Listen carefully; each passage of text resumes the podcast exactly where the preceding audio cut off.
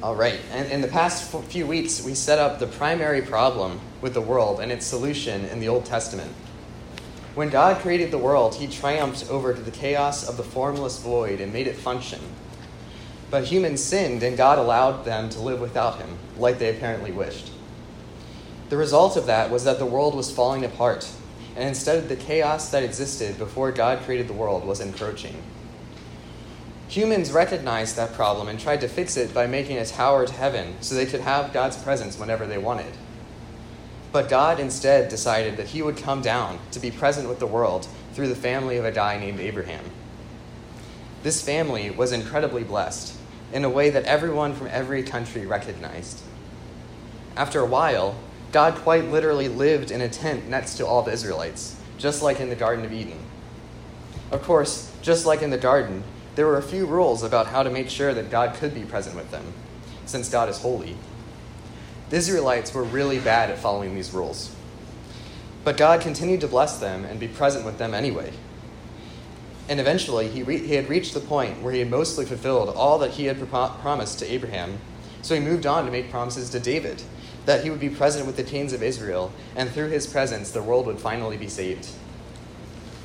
Now, every culture everywhere just like here, looks at the world and has no trouble saying that there's a problem. Just like we saw in the Tower of Babel, pretty much everyone in the area and time where the Israelites lived more or less agreed about what that problem was. For them, the problem was that the world was naturally and slowly falling into the chaos if left alone. Now, that isn't often the way that we think of the problem of the world. To some extent, we don't experience true chaos in the world like they did since we live in a relatively stable society. But every once in a while, the reason that chaos was so scary for them really peeks its head out and becomes evident even in our world. For instance, when there's an army, when there's a war and the army that was protecting you is destroyed, and now there's nothing standing between you and the enemy so they can do whatever they want with you. Or when there's a shooting and you find out for whatever reason no one will come to save you, and remember just this morning how you were eating your Cheerios thinking this was going to be a normal day.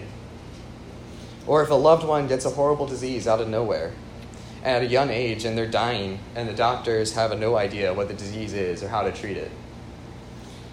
Chaos always makes you feel helpless and makes you feel like the whole world is completely random and there's really nothing beyond the, behind the world that actually makes it make sense chaos makes it naturally seem that there's no purpose to life. Every day we experience a tiny little bit of it if someone sins against you. You think, what could I have possibly done to deserve this? How could I even begin to make sense of this? On an even smaller scale, when you do a lot of work for something and in the end it all falls apart, maybe you spent forever writing something and you just forget to hit save and it's all gone. And you think, what was the point of all that? Or let's say you plant a garden the garden isn't going to bear fruit alone because of the, the, forces of chaos, in this case, weeds. It will take it over and make it so it doesn't do what it's meant to do. If you're familiar with a bit of philosophy, there's a school of thought called absurdism, which was really popular with certain author, authors like Albert Camus and Kurt Vonnegut. Absurdism basically says that the fact that death is coming means that life is entirely meaningless. Even if you do a really great thing, in the end, you won't be able to enjoy it all the work you'll ever do one day will be torn down and no one will remember you. They thought that chaos was the natural order of things, and practically everything we do is just a mask that we put on it so that we can avoid looking at the chaos. This philosophy, whether people call it absurdism or not, is super popular with people my age. When you grow up in the most depressed, mentally ill, and drug addicted generation in a long time, it kind of makes sense. Most of us really aren't all that happy, but we don't know why. And sometimes trying to make things better doesn't work, so it ends up seeming, seeming hopeless and meaningless. The Bible, in a lot of ways, sympathizes with that idea. The world that we see ourselves, a lot of times, doesn't look like it has a lot of meaning. People die for no reason, we don't see the fruits of our labor, and we just have a hard time making sense of it. In Romans 8, it says that God subjected the world to futility a lot of Job's speeches really make the same point that there's no justice in the world. The writer of Ecclesiastes was an absurdist about 2,500 years before Ospool. But what's interesting about the Bible is that it says there was a time before chaos. There was a time when the world that God created was nothing but good. When God could casually take a stroll in the garden and with his friend Adam, and the only rule that had to be followed was don't eat that fruit. And because of that, the Bible says that chaos isn't actually the natural order of things. It shouldn't be true that when you plant a garden, you have to keep the weeds out, or that people die unexpectedly without any reason. Other cultures in this area just kind of believe that chaos was always a problem and it always would be. It is what it is. But the Bible said that chaos is not natural. And since there was a time without it, that means there could once again come a day when we don't have to deal with evil and chaos. Here's an example I'm a Washington Commanders fan, and it's just not a good team. They're really bad and have been my whole life. And it's not just that the team is bad, but I've come to believe that the owner is purposely sabotaging the whole thing just to get back at the fans for not liking him. It seems completely impossible that this team could ever win the Super Bowl. But my dad lived through a time when the Commanders were actually really good, and they won three Super Bowls in 10 years. So that means, well, if they were good before, they could be good again. They might actually win a Super Bowl in my lifetime. Who knows? So that's what keeps me hooked. I'm also a Maryland football fan. They have never come close to even being in the conversation for winning a national championship since practically any of us were alive. It's a whole different kind of impossible for them. They practically play in a different league from all the teams that actually have a chance. And so I really don't watch them every week. It's hard to care. It's really similar with the gospel. The Bible says that there was a time before chaos. And if there was a time before sin and death and evil and toil, there could be a time without it. They were completely unnatural. So who knows? Maybe God will save it from save us from it someday.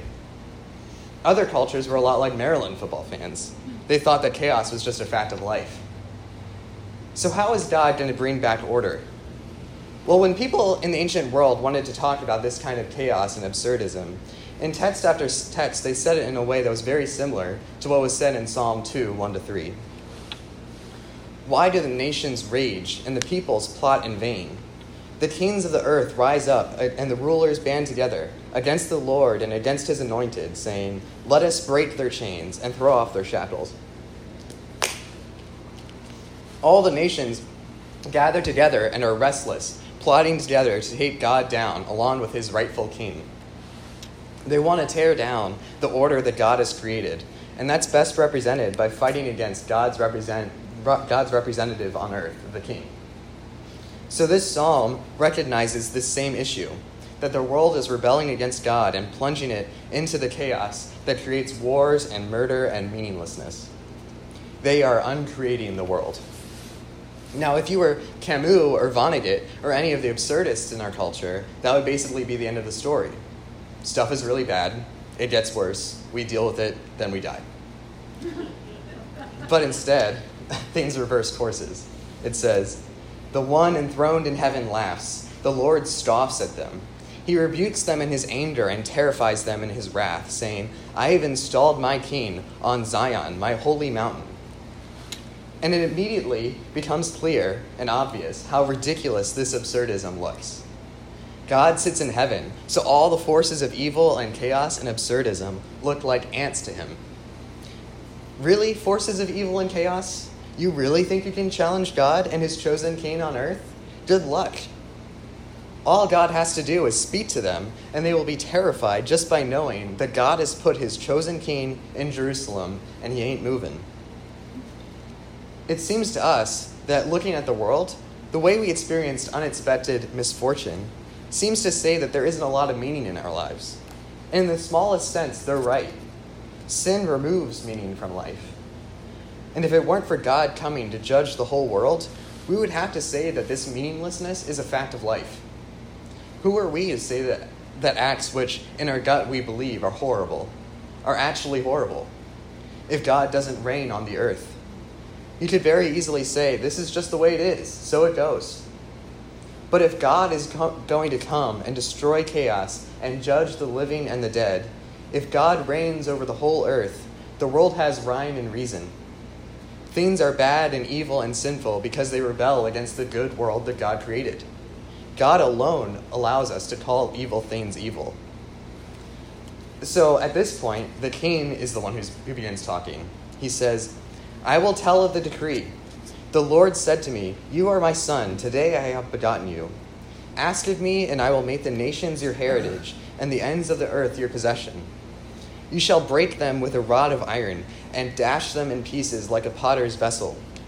Now, therefore, O kings, be wise. Be warned, O rulers of the earth. Serve the Lord with fear, and rejoice with trembling.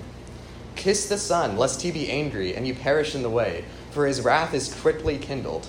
Blessed are all those who take refuge in him. Here, the relationship between God and the king was so inseparable that fighting against the king was the exact same as fighting against God.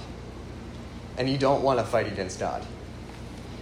If all went to plan, it wouldn't so much be that the king is reigning over Israel, but that God is reigning over the world. And if God reigned over the world, that meant that all the stuff that makes you wonder whether the world really has meaning is exactly as powerless as it is in this passage. That's not just true here. Take a flip through the Psalms and books like Isaiah, and you'll see plenty of times that say, The Lord reigns in Zion. This is the way it was supposed to be from the beginning. In the ancient world, the garden was the place where the king would put all his prized possessions. It's no wonder, of course, that God put humans in his garden. Because that's what the world needs. It needs God's righteous kingship to be restored. And the way that God plans on doing it is through a king from David's family. Now, most scholars actually believe that this psalm was used every time that the Israelites had to crown a king. This is why the psalm says, Today I have begotten you. Because when the king was crowned, it was like God was adopting the king as his son, so that God was always on the king's side, and he would punish him when he does what's wrong and reward him when he does what's right. If you remember last week, this language of the king being God's son is borrowed from the covenant that God made with David. That God would do whatever he has to do to make sure that one of David's descendants sits on the throne of Israel forever. And the day that God adopts the king is literally today, the day when the king receives his crown and begins ruling. And you can imagine every year when this psalm is read as the king is crowned, that all the people in attendance would be thinking, Yes, God, this is what we need. We need a king who does what you want him to do. We need a king who is strong and who saves us from our enemies and puts all the kings of the earth on notice that our God reigns. We need a king who leads us to becoming the people who will save the world, just like you said to Abraham and David. We need a king who overcomes the chaos and evil and absurdism of the world and brings us back to the peace and stability of the garden. Of course, after the last few, four weeks, you can probably guess what I'll say next. None of these kings were any good. They fought and rebelled against God more than any of the other nations did. But every time this psalm was read and another king was crowned, people would have to have been, would have to have been saying, Could this king be the one? Finally? The New Testament is very clear that this role of the ideal king who will save the world is finally fulfilled in Jesus. When he died on the cross, he drew all the powers of evil and chaos and absurdism into himself, and he experienced its true weight. If you want to know whether you can trust God, that he cares about evil and chaos and meaninglessness, just know that he felt every bit of it on the cross. The nations raged, and the rulers of the earth, Satan and the demons and Rome and the Jewish leaders, were together to burst apart their shackles and kill the true Son of God. They used the one power they knew, the power of violence, and crucified Jesus. But when they crucified him, they were crucified along with him. And the one enthroned in heaven laughed and held them in derision. Colossians says, says that on the cross, Jesus exposed the powers of evil and chaos to public mockery. In his resurrection, Jesus dashed the powers of sin and death with a rod of iron like a potter's vessel. At that point, he was coronated as God's promised chosen king, so that Paul says, This promise he has fulfilled to us, Abraham's children, by raising Jesus, as also it is written, You are my son, today I have begotten you. And since these powers were so totally disarmed and embarrassed by the judgment of God's chosen king, they no longer had any power over the church. A small group of 12 people in Galilee became a worldwide kingdom made up of billions of people, and God is present with them, just like in the garden and in the temple. In the times when the forces of evil and chaos tried to take control of the church through the same violence they used against Jesus, the church only grew stronger. One time in Acts 4, Peter and John were thrown in prison, but God miraculously got them out. And the whole church sang together, Why did the nations rage and the peoples plot in vain? The kings of the earth set themselves, and the rulers were gathered together against the Lord and against his anointed king. In other words, they knew that the forces of evil that once ruled over the world no longer have any power. Sometimes they'll obstinately try to assert themselves, but their power over the world has been completely broken by Jesus. So now the church is the king's agents to do the mopping up job and to demonstrate God's rule in the world. The church knew that the kingdom of this world is no longer the kingdom of chaos and evil and meaninglessness. If God reigns through his Messiah right now, that means that all the forces that work to destroy the world which God made forces like mass shooters and evil dictators, are just emissaries of a thoroughly broken power. They will be judged and embarrassed along with all the other powers. And one day, those forces will be gone forever, just like in the garden. So that Revelation says, The kingdom of this world has become the kingdom of our Lord and of his King, and he shall reign forever and ever. We give thanks to you, Lord God Almighty, who is and who was for you have taken your great power and begun to reign. The nations raged, but your wrath came, and the time for the dead to be judged, and for rewarding your servants, the prophets and saints, and those who fear your name, both small and great, and for destroying the destroyers of the earth. Amen.